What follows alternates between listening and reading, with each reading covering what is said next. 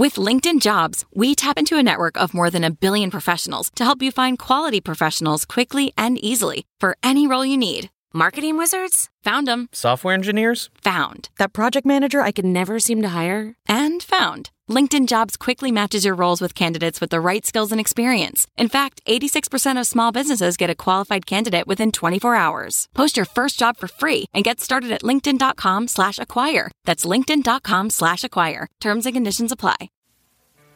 Welcome to Money for the Rest of Us, a personal finance show on money, how it works, how to invest it, and how to live without worrying about it. I'm your host, David Stein, and today is episode 46. It's titled Discover Your Investment Style. I get a lot of emails from individuals that want to know how do I start inve- investing? How do I begin investing? And what's interesting is it's not so much what are the steps. Often they're they're young and they're seeking permission to invest. In other words, am I allowed to invest now at this stage of my life? And I want to talk about how to begin investing in this episode, how to discover your investment style. But we're going to take a bit of a circuitous route and start by talking about poetry. In 1798, one of my favorite poets, Williams Wordsworth, and his friend and neighbor, another of my favorite poets, Samuel T. Coleridge, published an experimental volume of poetry called Lyrical Ballads. Their aim was to depart from the elevated and learned tone of a lot of the traditional 18th century poetry and use the conversational language of the middle and lower classes. Now, they sort of divided up the workload. Coleridge was going to focus on his poems were going to be on persons, what he calls persons and characters, supernatural or at least romantic. So much more romantic, much more supernatural, whereas Wordsworth was to focus on the ordinary things of life. It, what it, Coleridge described as the charm of novelty to things of every day, and but do it in a way that would excite the feeling of a supernatural, but just to bring to our minds things that people hadn't really thought about, given they're just sort of busy in their day to day lives. So they started at the same time. It turns out Wordsworth was way more prolific than Coleridge. And so by the time the volume was complete, Coleridge had only finished about five poems, and that's all that was in the lyrical ballads, and the rest were Wordsworth. So the reception to this experimental volume of, of poetry was diametrical, complete opposites. Coleridge describes as there was an eddy of criticism that violently whirled the poems round and round, boosting their notoriety. A lot of the traditional poets and those that like traditional poetry didn't like this because it was written in the common language. They, they would even describe the poems as silly. But at the same time, there was this religious fervor that Coleridge describes that, that he, he that characterized the intensity of Wordsworth admirers, particularly not, even though this was using the common language of the people, it was the highly educated young men that just ate up this volume of poetry. So later in 1817, in Coleridge's book Biographia Literaria, which I've not read, but I read a section, there's a, one of my favorite quotes by Coleridge. But in this volume, he was sort of talking about all this furor about this volume of poetry and the criticism. But then Coleridge asked, he wanted, he started to explore what is it that makes a poem a poem? Is it simply the presence of meter and rhyme? If we added meter to a novel, would it then be a poem? And then here is Coleridge's answer, which is profound, and it applies not just to poetry, but to a myriad of topics, including personal finance. He says, and this is the answer to his question of whether if you just add meter to a novel, whether it would be a poem, quote, the answer is that nothing can permanently please which does not contain in itself the reason why it is so and not otherwise. Let me repeat that. The answer is that nothing can permanently please which does not contain in itself the reason why it is so and not otherwise. In other words, a unique and satisfying whole is comprised of and defined by its parts. A poem, for example, has numerous elements inherent in its structure that makes it a poem and not a novel. What are some of those elements? Well, In a poem, every line is equally important. You don't read a poem and just to scan it to get the general idea or, or skip the, the flowery parts of novel to get where the plot's going. No, with a poem, you, you really have to focus on every line. Here's a quote from Coleridge The reader should be carried forward not merely or chiefly by the mechanical impulse of curiosity or by a restless desire to arrive at the final solution, but by the pleasurable activity of mind excited by the attractions of the journey itself. It's in the journey. Each line, he says, should excite more continuous and equal attention than a line of prose. The other thing that distinguishes a poem from, let's say, a novel is how it balances or reconciles opposites or discordant qualities. Quote from Coleridge the general with the concrete, the idea with the image, the individual with the representative, the sense of novelty and freshness with old and familiar objects, a more than usual state of emotion with more than usual order. order. Coleridge concludes motion is the life of poetry and imagination of its soul. So a poem is very different from a novel, and how, if you read a poem by Wordsworth, it is very different than a poem by Coleridge. It's, I'm also I'm often fascinated, you know, as I look at artist paintings, illustrators, how their style emerges, and, and it is it is definitely unique to each person.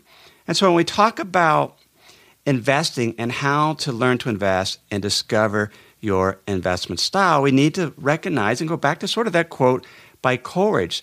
Things are the way they are. I mean, they're distinguished. The parts of things are unique, and that is what makes them whole. All things, not just physical things, are utterly unique. So we as people are mentally, emotionally, spiritually, we're completely unique. And so, how we approach investing is really a function of our personality.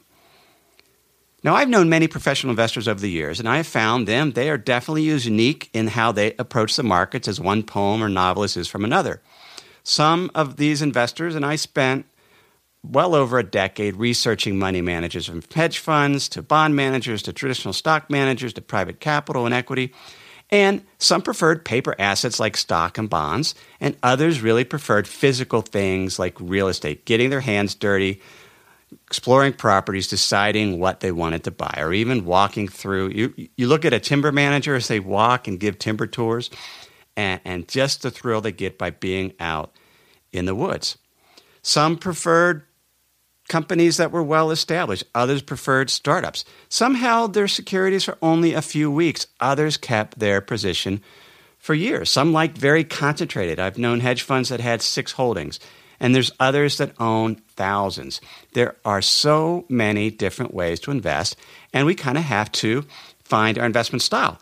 And then there's those that don't like investing at all. That's probably not you if you're listening to this show, but some just like to outsource their investments to a, a financial advisor or one of the new online investment advisors, or, or what are sometimes called robo advisors, like Betterment or Wealthfront Personal Capital. Now, those are all valid ways to, to invest. So, how, how do we discover what is best for us? Well, what I want to do is sort of share kind of my journey. How did I discover my particular investment style? And it starts when I was very young, 10 or 11. And it, it sort of is involved both in how I invest, but also how I conducted business over my life.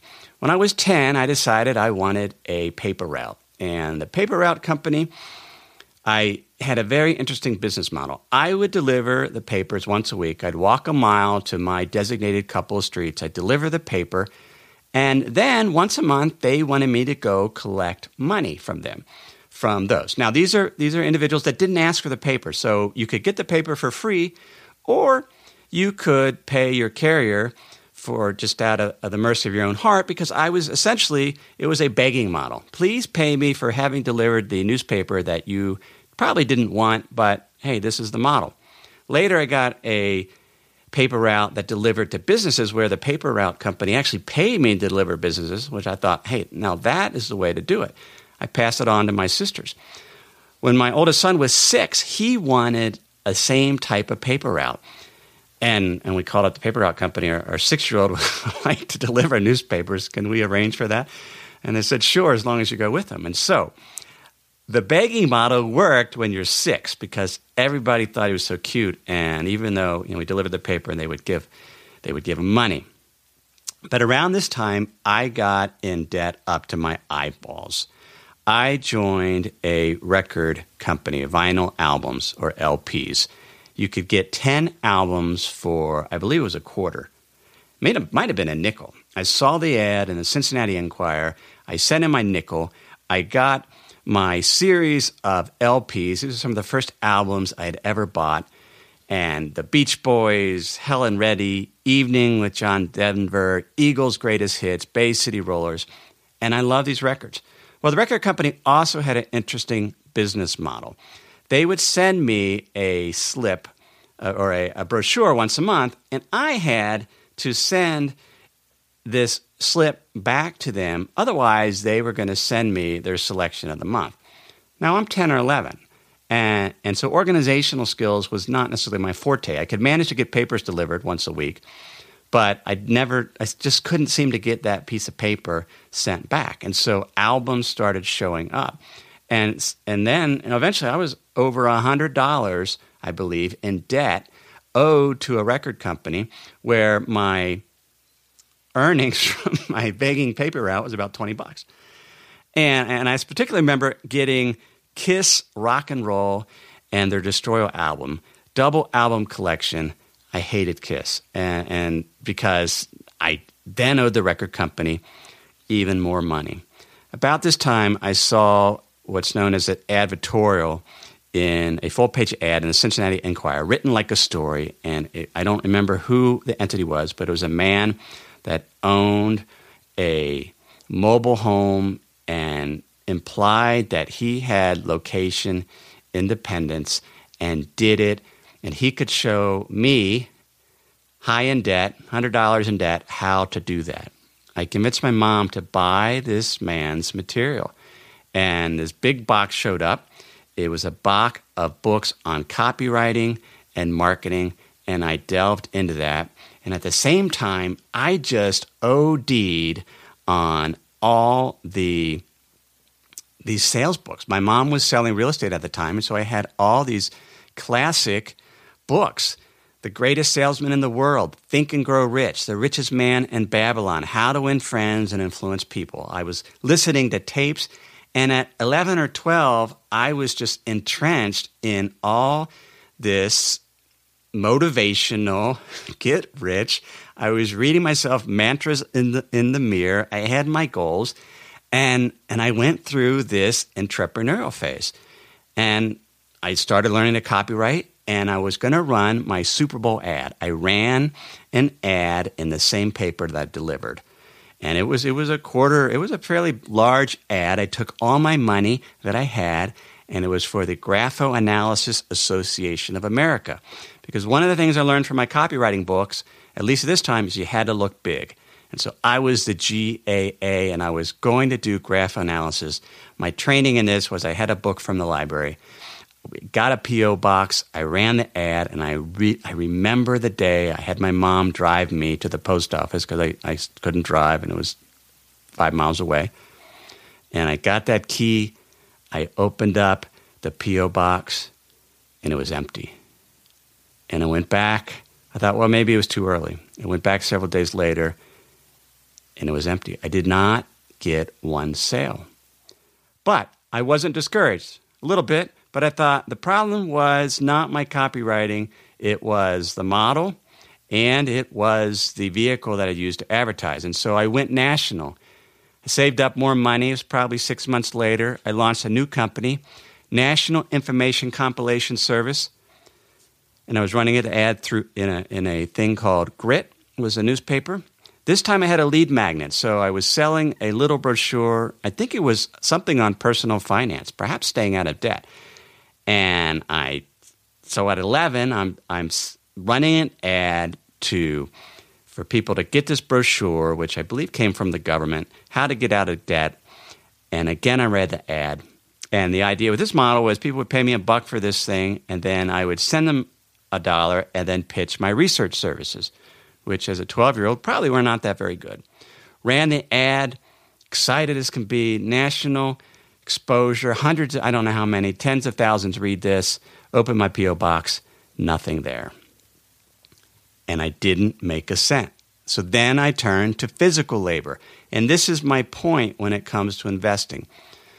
One of the biggest things we have to decide in investing is do you like physical assets or paper assets? I find in my early business entrepreneur that I like kind of this virtual thing. It, probably isn't surprise that when I got to college and got into career that I liked paper assets. I liked sort of this not even this online marketing. I just I just liked the paper versus a physical. When I had physical jobs, I launched companies where I I launched a, a janitorial company when I was 14, Daybreak Cleaning, and I was going to wash walls and I was going to wash windows. And one of the most embarrassing moments in my young entrepreneurial career was finding out that I actually couldn't work a squeegee and got hired to wash this lady's windows and could not get the streaks out. She had mercy on me and gave me some paper towels and some Windex, and I cleaned her windows and, and at that point focused more on wall cleaning and grasses. But I found that in investing, I gravitated toward paper, toward in my business, toward not hard labor, but paper things, virtual things. And and that's the first thing you have to decide in discovering how to invest. Do you want to get your hands dirty? I know farmers in Idaho that wouldn't buy a stock for anything because they were way more comfortable owning land. And when they make money and they have a good year, they go build a bigger house because they want they, they like that physical things. They're not comfortable with paper assets. Let me pause here to share some words from this week's sponsors. When you're hiring for your small business, you want to find quality professionals that are right for the role. That's why you have to check out LinkedIn Jobs. LinkedIn Jobs has the tools to help find the right professionals for your team faster and for free. I know in our business, having the right candidates for the job is critical to keep our business running smoothly. Now, LinkedIn isn't just another job board. LinkedIn has a vast network of more than a billion professionals, which makes it the best place to hire. It gives you access to professionals you can't find anywhere else. LinkedIn does all that while making the process easy and intuitive. Hiring is easy when you have that many quality candidates. So easy, in fact, that 86% of small businesses get a qualified candidate within 24 hours. LinkedIn is constantly finding ways to make the process easier.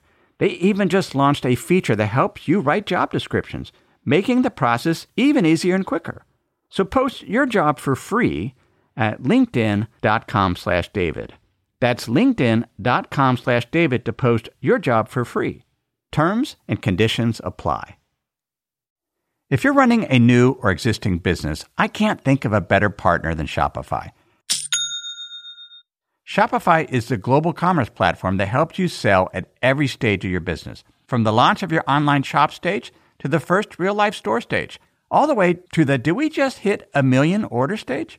Shopify's there to help you grow, whether you're selling shipping supplies or clothing.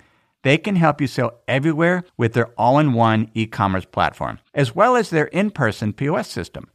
Shopify helps you turn browsers into buyers with the internet's best converting checkout, up to 36% better compared to other leading commerce platforms. When I order from an online shop and see that they're using Shopify, that gives me a great deal of confidence my order will be correct and arrive in a timely manner. Shopify powers 10% of all e commerce in the US, including Allbirds and Brooklinen, and entrepreneurs of every size across 175 countries. Shopify's award winning help is there to support your success every step of the way. Businesses that grow, grow with Shopify. Sign up for a $1 per month trial period at shopify.com slash David, all lowercase. Go to shopify.com slash David now to grow your business, no matter what stage you're in. Shopify.com slash David. The other thing we have to consider then, as I got older and got hired on and was an investment advisor, I met with many, many investment managers, as I've said, and I saw how they invested. And I was also consulting to institutional clients and began to do asset allocation. And I realized that the other thing one has to decide in learning how to invest and discovering their investment style is do you uh, like investing specifically in securities? Do you like to get your hands dirty in dealing with financial statements and researching individual companies and the very, very micro detail what's happening to this industry, what's happening to this sector, what's happening to this particular stock or this particular bond. There are investors that really like that. I found that I actually preferred focusing on assets because it was easier. I've met with so many hedge funds and realized how much time it takes to run a hedge fund 60, 70, 80 hours a week because the markets are always on and you're always trying to get that informational edge. But if I could essentially replicate much of that same performance by focusing on asset classes where I could only have, I only needed to make three or four changes a year per year, if that, versus having to do all this ongoing motion and activity. And so I gravitated toward asset classes and not securities. That's the other consideration. And then you need to consider active versus passive. There are investors their investment style, which is very much, as I mentioned earlier, aligned with their personality that just want to do it, put it aside, and ignore it, and rebalance once a year. There are others like me that like to be a little more active, adjust the asset allocation at, based on market conditions, based on things, valuations, based on market internals, and, and what's going on. That's another consideration. So how do you how do you discover which particular investment style, whether you want to be more active or passive, What do you want to, want to focus on asset classes versus securities, whether you want to focus on hard assets versus paper assets. These are critical questions. And the way to learn and to find that out is to actually start. You can open a brokerage account with 50 bucks. And and I opened one recently and I'll tell you why, for $200. And with that, I bought a stock, I bought an ETF, and I bought a closed end fund. And this was a completely separate brokerage account because I was doing a screencast. Because the idea is you learn by doing and and trying. And and you buy a stock, even if you're not and if you've never invested before, you just buy one and you see how you react to that, to the stock going up, to the stock going down. And you buy an ETF and you and you decide how you react to that, and you, little by little. So the question is, how do you start investing? You start by starting and beginning, but you do it with a small amount of capital, just so over time you start to learn your investment style. You find investment mentors, virtual mentors, people that you admire, Warren Buffett, or Seth Klarman, or Ned Davis, or Howard Marks these are all some of my investment mentors that I have admired mostly from afar. Some I've met in person, some I've, I admire from afar, but I've watched and learned how they invest. So you start by starting. And the idea is as you get older and as you get more capital, you discover your investment style that is aligned with your personality.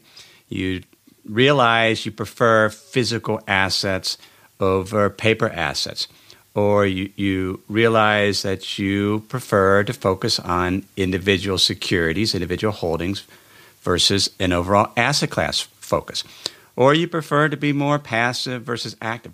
Now, granted, all investment portfolios probably have a little bit of all of those elements, but again, it's where do you spend your time. On the Money for the Rest of Us Hub, we I just finished up a course called Learn to Invest in 7 Steps, which is how really for the, the beginning investor to explore to help them discover their investment style. Now, some of you might not want to be part of a, a monthly membership site, don't want the other things that's involved in the hub. So I'm making that course, Learn to Invest in Seven Steps, available as a separate offering. If you go to moneyfortherestofus.net, There at the bottom of the home page, you can watch this first lesson and introduction and get more information on this course, Learn to Invest in Seven Steps. It's a series of 20 video lessons over three hours of content, and I show from the very beginning how to select and open a, a brokerage account with $200 or less. What is a stock? What is an exchange traded fund? What is an exchange traded note?